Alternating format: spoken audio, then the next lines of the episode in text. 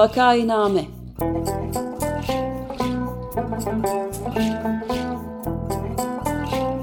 Salgın günlerinde memleket manzaraları. Hazırlayan ve sunanlar Güven Güzeldere ve Ömer Madra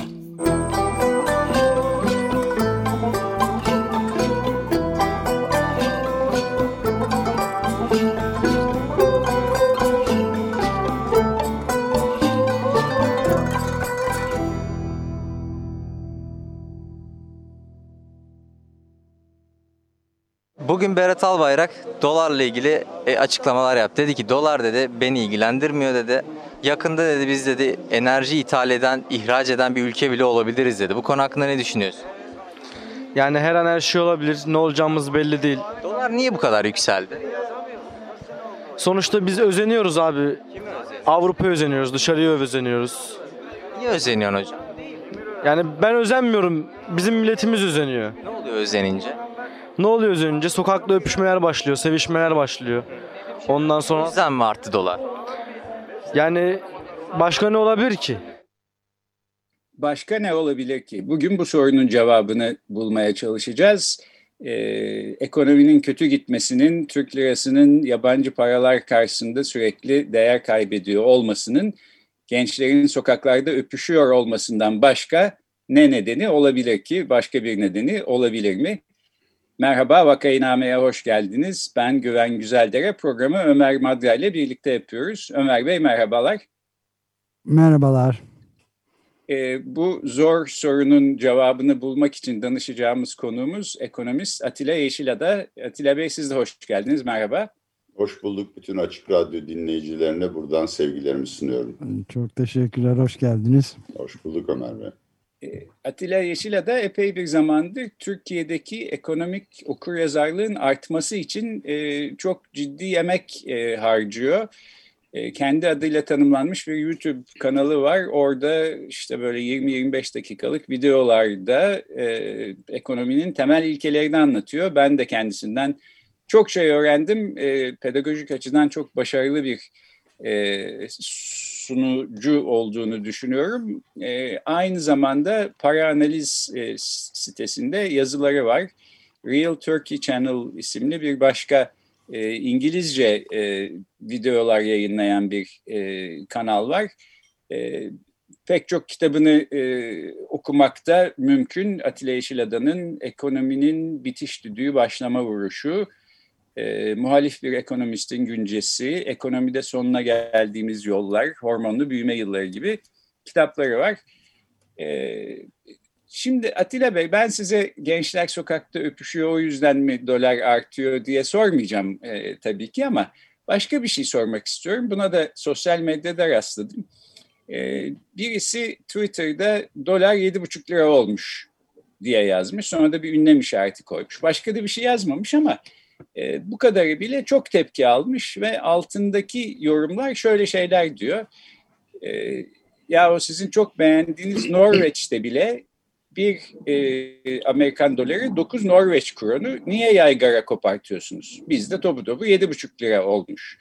E, hemen bu e, akıl yürütmeden devam ederek başkaları da işte eklemeler yapmışlar. E, Japonya'da da 1 dolar 100 yenin üstünde işte ne var bunda filan diye. Şimdi ben bilişsel bilimci olarak insanların düşünme e, kalıplarını anlamaya çalışıyorum ama bazı şeyler benim sayeden nefesimi kesiyor. Bu arkadaşlara mesela ne cevap vereceğimi bilemedim. Yani yedi buçuk olmuş ne var? Bak Norveç'te de dokuz, e, Japonya'da da yüz, e, yüzün üstünde diyen insanlara. Önce size bunu sormak istiyorum. Bu işleri en iyi siz biliyorsunuz. Nasıl bir cevap verirdiniz? Valla geçen gün YouTube'da bir video izliyordum. Ee, cahil insanlar, e, kültürlü çok iyi eğitilmiş olan insanlara karşı hemen hemen bütün tartışmaları kazanıyorlarmış. Çünkü e, bilimin şüpheciliğiyle e, cehaletin sonsuz güveni arasında yarışma olamaz. Bu maalesef bu tip yorumlar Türkiye'de finansal cehaleti yansıtıyor eğer taraflı değilse. Şimdi yani Türk lirası veyahut da Norveç kronunun dolara karşı seviyesi önemli değil. Siz bugün yeni kanun çıkartırsınız 1 lira 1 dolar yaparsınız. Mühim olan zaman içinde değişimi. Çünkü bu zaman içinde değişimi her iki para birimine duyulan göreceli güveni yansıtıyor. Hatırlayalım 10 e, yıl olmadı değil mi biz yeni paraya geçeli? 1 dolar 1 e, liraydı yani. E 10 yılda 9 misli değer kaybetmiş para birimimiz. Bunun iyi bir şey olduğu söylenemez. Sebepleri de gayet basit. E, Türkiye yerli ve milli ekonomiye geçemedi. İthalatla yaşayan bir ülke. Hemen hemen kullandığımız her şeyin içinde ithal bir madde, teknoloji veya enerji var.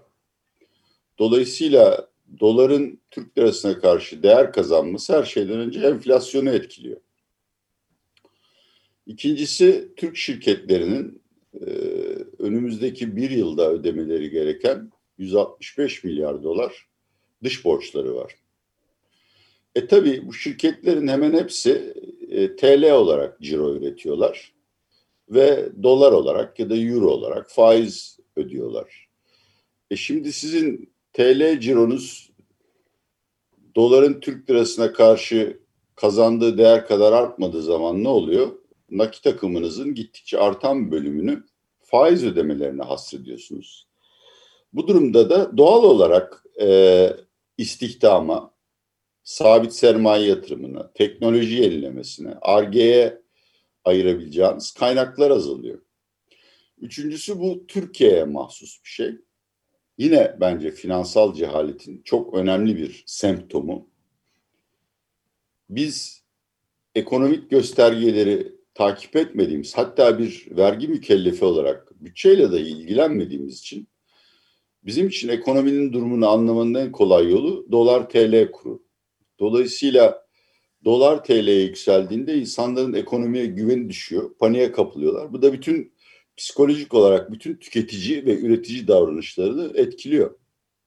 Dolayısıyla maalesef ister istemez e, döviz kuru çok önemli bir gösterge. Niye öyle Türk lirası hızla değer kaybediyor diyorsanız bunun birçok teknik açıklaması olabilir. Ama en basit şu yani ne Türkiye'deki tasarruf sahiplerinde ne Türkiye'de dışarıdan borç alan banka ve özel sektörde ne de Türkiye'ye dövizle yatırım yapan yabancılarda hükümete karşı hiçbir güven yok.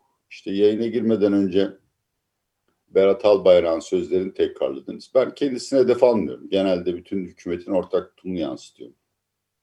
Eminim Berat Albayrak e, döviz kurunun ne kadar önemli olduğunu biliyordur. Ama bütün hükümette böyle bir zor sorulara cevap vermeme, buna kusura bakmayın, e, impunity diyorlar İngilizce. Lütfen yani bir ukalalık yaptığım sanılmasın. Hesap vermeme kültürü olarak zannederim Türkçe'ye tercüme edebiliriz.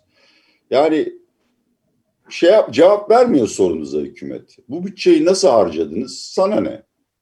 Niye şimdi durup dururken S-400 testleri yapılıyor? Sana ne ya? Sen ne karışıyorsun? E tabii e, durum böyle olduğunda da insanlar e, kendi kararlarında en önemli girdilerden e, biri olan hükümetin ne yapacağı konusunda en ufak fikre sahip olamıyorlar ve sürekli olarak yanlış kararlar veriyorlar. Ve hatta işte Keynesyen bir yaklaşımı benimsersek gelecek hakkında senaryo üretemedikleri için en kötüsünü kabullenip daha fazla döviz alıyorlar. Yatırımlarını kesiyorlar, tüketimlerini kesiyorlar. Böyle garip bir kısır döngünün içine girmişiz açıkçası. Evet, ben, ben bu noktada bir şey sorabilir miyim? Buyurun, ee, tabii. Yani e, dün e, ekonomik gidişat e, programcımız e, Profesör Seyfettin Gürsel'le de konuşurken Değerli hocam, evet. E, şu meselenin üzerine durduk. Yani eski TÜİK'in eski başkanı Birol Aydemir'in verilere benim de güvenim yok. Yani büyüme de istihdam verisi de enflasyon verileri de şüphelidir diyor. E, buradan şu sonuca da varmıştık. Yani sadece ekonomi meselesinin de ötesinde bir e, şeffaf olmama durumunun şeffaf büyük, büyük bir güvensizlik yarattı. Yani Covid e, şartlarında, pandemi şartlarında yayına girmeden siz de söylüyordunuz. Yani onunla bağdaşır bir hayat kurmaya çalışıyoruz. Son derece değişik bir tarzı benimsemek zorundayız ve galiba da böyle epey bir süre gidecek. E, bu e, güvensizlik ortamı çok büyük bir e, başka paranoid bir şeye de yol açıyor herhalde. O yüzden yani Sağlık Bakanlığı'nın verdiği verilere de artık e, mesela bu meseleleri yakından takip eden bir doktor arkadaşım da ben artık hiçbir şekilde bakmıyorum dedi şeylere. Verilen resmi e, Covid vaka ve vefat sayılarına. Bu böyle bir, bu açıdan bakabilir miyiz? Ne Tabii ki bakabiliriz. Yani dediğim gibi şeffaf olmama, hesap vermeme kültürü. Bir de e, bunlar ters tepiyor ve e, AKP'ye çok büyük zarar veriyor. Sayın Erdoğan hükümetine çok büyük zarar veriyor. Sebeplerini kısaca size bu örneklerle anlatayım. Şimdi siz enflasyon rakamlarını hatalı veya hileli hesaplıyorsunuz. Ama enflasyon müpem bir kavram değil ki Ömer Bey. Yani ben bile işte nadiren süpermarkete gittiğimde ya da bir şeyler ısmarladığımda ya da bir ilaç aldığımda fiyatların nereye gittiğini biliyorum. Halk sizin verdiğiniz resmi veriye güvenmediği için mecburen kendi kafasında kendi enflasyonunu hesaplıyor. Bu iki şeye sonuç sebep veriyor. Bir, e, kendi kafasındaki enflasyon Türkiye'nin rakamlarından yüksek olduğu için Türk lirasına güveni kaybediyor. Çünkü Türk lirasının faizi onun gözünde negatif. Yani Türk lirasında kaldığı zaman çok hızlı para kaybediyor. Ee, ikincisi e, yani bu COVID örneği e, Dünya Sağlık Örgütü'nün bu konudaki direktifleri çok açık yani. Her vaka hastadır eğer pozitif test çıkmışsa.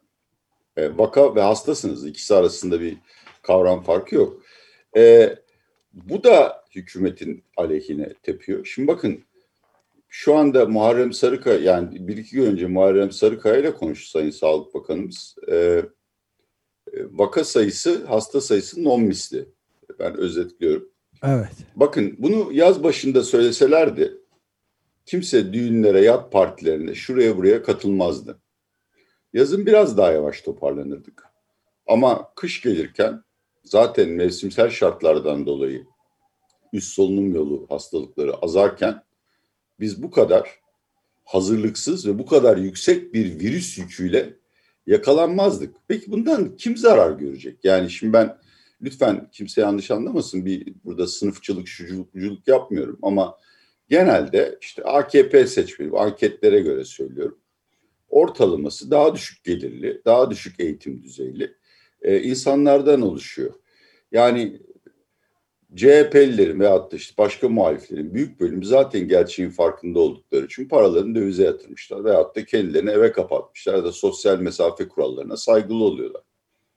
Ama burada kandırılan AKP seçmeni. Çünkü gelirlerini kaybediyorlar ve belki de sağlıklarını kaybedecekler. Dolayısıyla şunu anlıyorum ben. Yani gerçekçi olmak zorundayız. Siyaset büyük ölçüde dünyanın her yerinde yalan üzerine kurulmuş. Ama yalanda hatta bunun ekonomide bir şeyi bile var yani. E, Nobel armağanı aldı biz. Hükümet sözünü tutmaz bu kadar basit. Tut, tut, tutmaması için çok nedeni vardır. Ama e, yalanların objektif bir amacı olması, sizi bir yere götürmesi, size bir şeyler kazandırması lazım. Niye hala herkes gerçeği bildiği halde bu yalanlar sürdürülüyor. Ben yani zaten davranış bilimci değilim ama yani bir insan olarak düşünüyorum düşünüyorum bu soruya cevap veremiyorum. Gözümüzün içine baka baka her konuda yalan söylüyorlar. Ve bu hiçbir maksadı yok. Çok çok ilginç bir fenomen. Hani belki e, Güven Hocam bunu araştırmak için bu konuda bir araştırma yapmak ister. Yani anlamı olmayan yalanlar. Ne, yap ne yapılıyor bunlar? Şimdi şu da aslında durumu daha da ilginç hale getiriyor. Anketlerden gördüğüm kadarıyla Türk halkı büyük ölçüde döviz kurunu e, çok yakından takip ediyor. Yani başka şeyleri takip etmeyen evet. insanlar bile o gün dolar kaç lira olmuş, euro kaç lira olmuş bunun farkındalar. Bu önemli bir konu. E haliyle işte çarşıya, pazara çıktığınızda da yansıyor. Bunu da görüyorsunuz.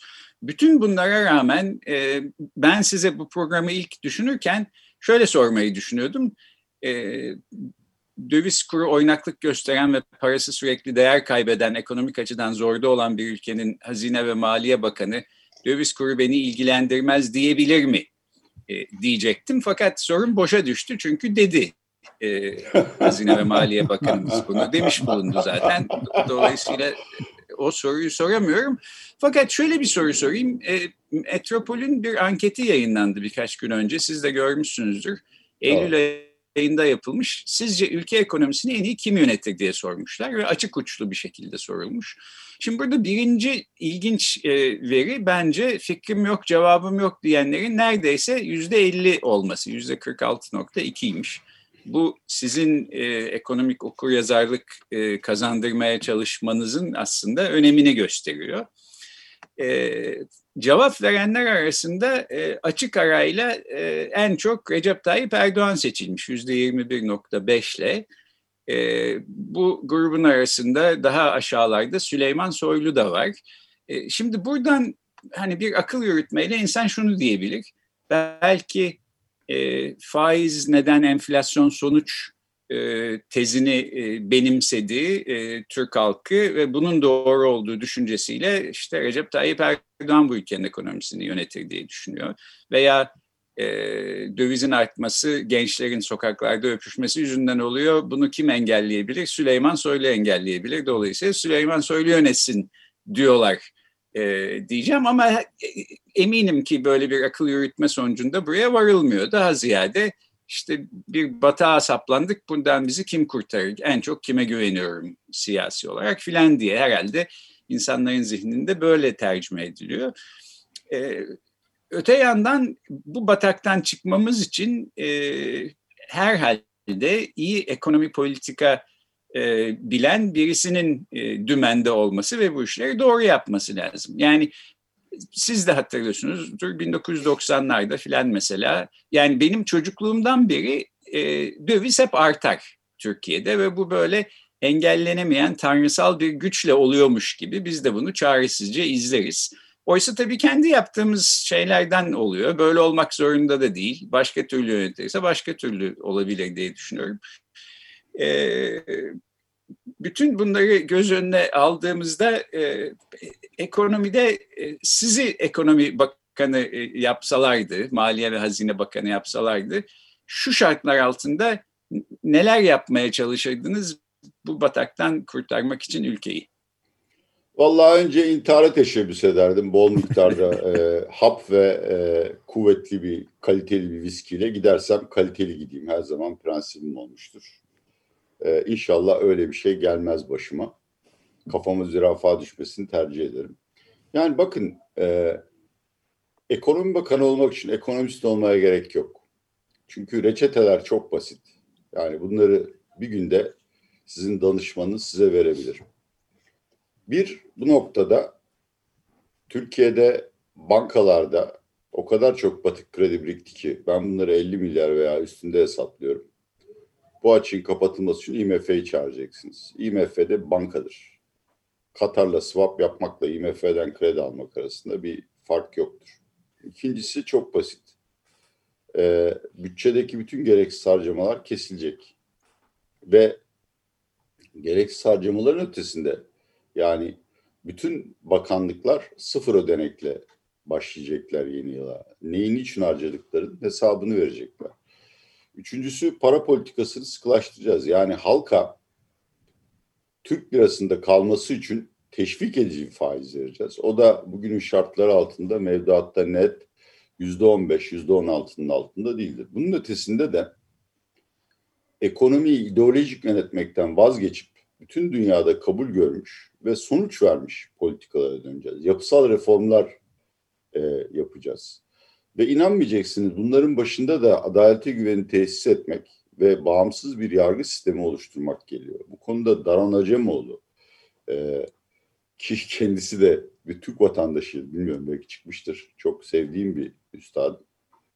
Demokrasiyle kalkınma ve büyüme arasındaki ilişkiyi en iyi inceleyen ekonomistlerden birisi. Yani siz demokrasiye saygı duymuyorsanız AYM'ye kadar herkese küfreden bir hükümete sahipseniz o ülkede ekonomi politikalarını konuşmanın dahi gereği yok.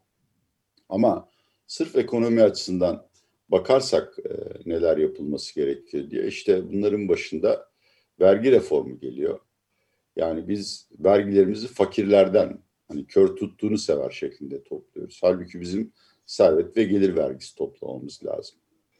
E, ikincisi eğitim reformu geliyor. Yani bizde eğitim maalesef e, Cumhuriyet tarihinde her zaman e, bir ideolojik indoktrinasyon kurumu olmuştur. Bunun artık herkes için değişmesi gerekiyor. Bizim e, öğrencilere işe yarayacak. Yani onların analitik inkişaflarını ve iş bulma becerilerini geliştirecek dersler vermemiz lazım. Bu şekilde size sayısız reformlar sıralayabilirim.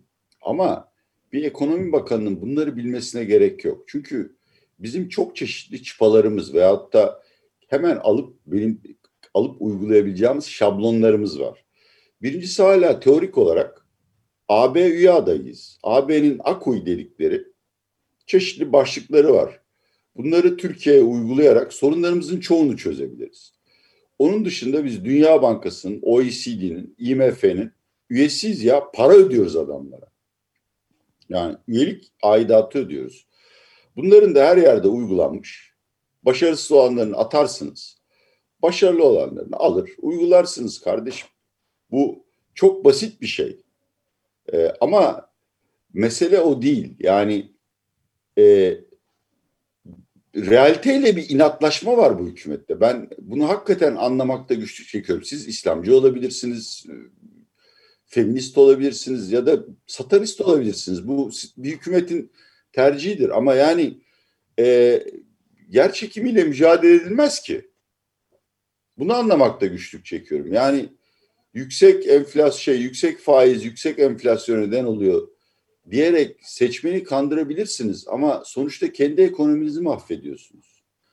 Bu yüzden yapıl işin beni çok üzen tarafı da bu. Yani bazı ülke mesela Japonya çok yaşlı olduğu için yapılacak hiçbir şey yok. İşte Afrika'da, Güney Amerika'da sayısız ülke var. Bunlar Tanrı'nın veyahut da tabiatın onlara biçtiği koşullardan dolayı kurtarılması çok zor ülkeler. Türkiye çok büyük potansiyeli olan, yetişmiş insan gücü olan, stratejik coğrafi yeri olan, işte sayıp saymak istemiyorum, zamanımız daralıyor.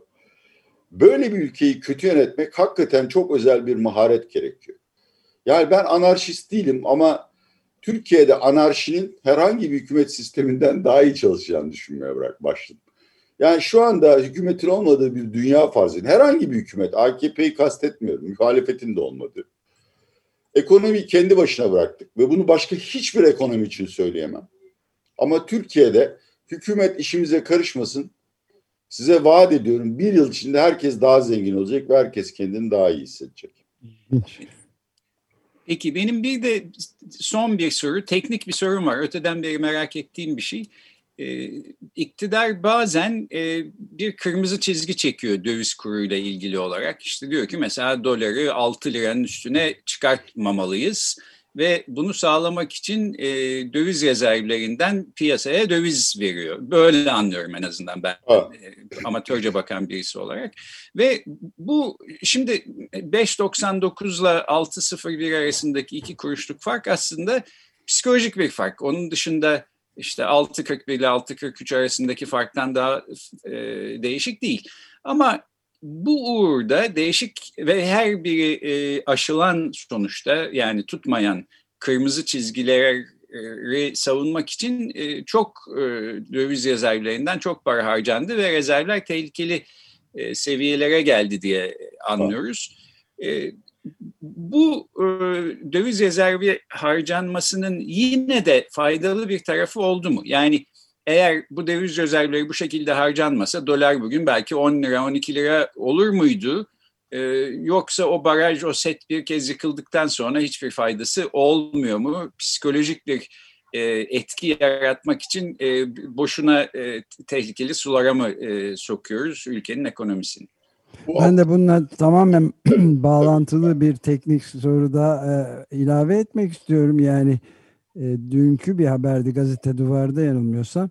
Yani Adalet ve Kalkınma Partisi'nin e, kamu mali yönetimi ve kontrol kanunu ile bazı kanunlarda değişiklik yapılması hakkında bir kanun teklifine eklenen bir geçici maddeyle hükümetin borçlanma yetkisi iki katına çıkarılıyormuş. Şimdi bu e, yani gerekçesindeki ifadelerle de risklerin özellikle de bu Covid e, pandeminin sosyal ve ekonomik etkilerini azaltmak amacıyla işte yatırım, istihdam ve büyümeyi desteklemek için geçici ekonomik tedbirleri mali etkilerini de kapsayan bir program diyor. Bu demin Güven Bey'in sorusuna da ilaveten nasıl bir sonuç elde edilebilir?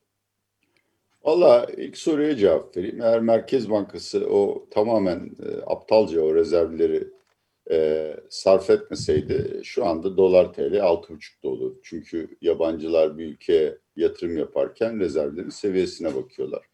İkincisi sizin söylediğiniz şimdi Ömer Bey yani eğer hakikaten hükümet borçlanıp halka batmak üzere olan COBİ'lere sağlık sistemine harcayacaksa canım feda. Ben bunu vergimle de öderim. İnanın hiçbir şeyim yok.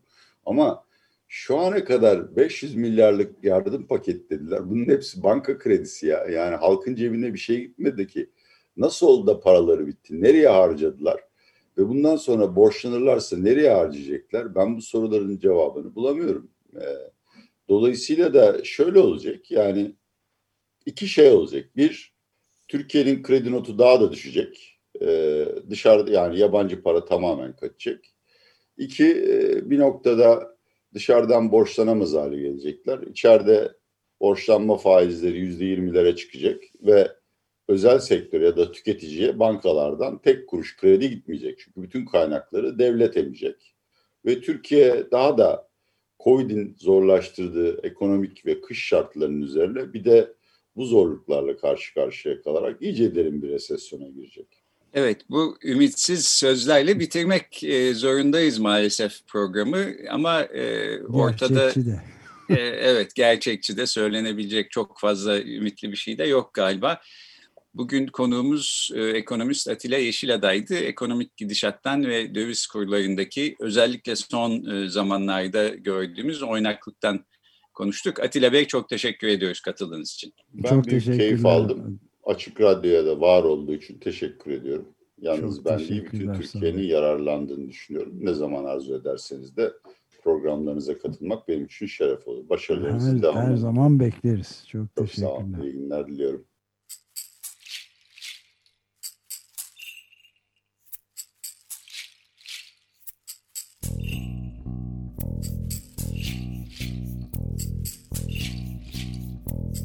Vakainame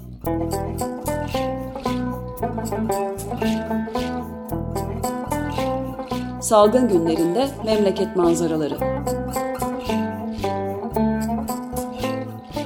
Hazırlayan ve sunanlar Güven Güzeldere ve Ömer Madra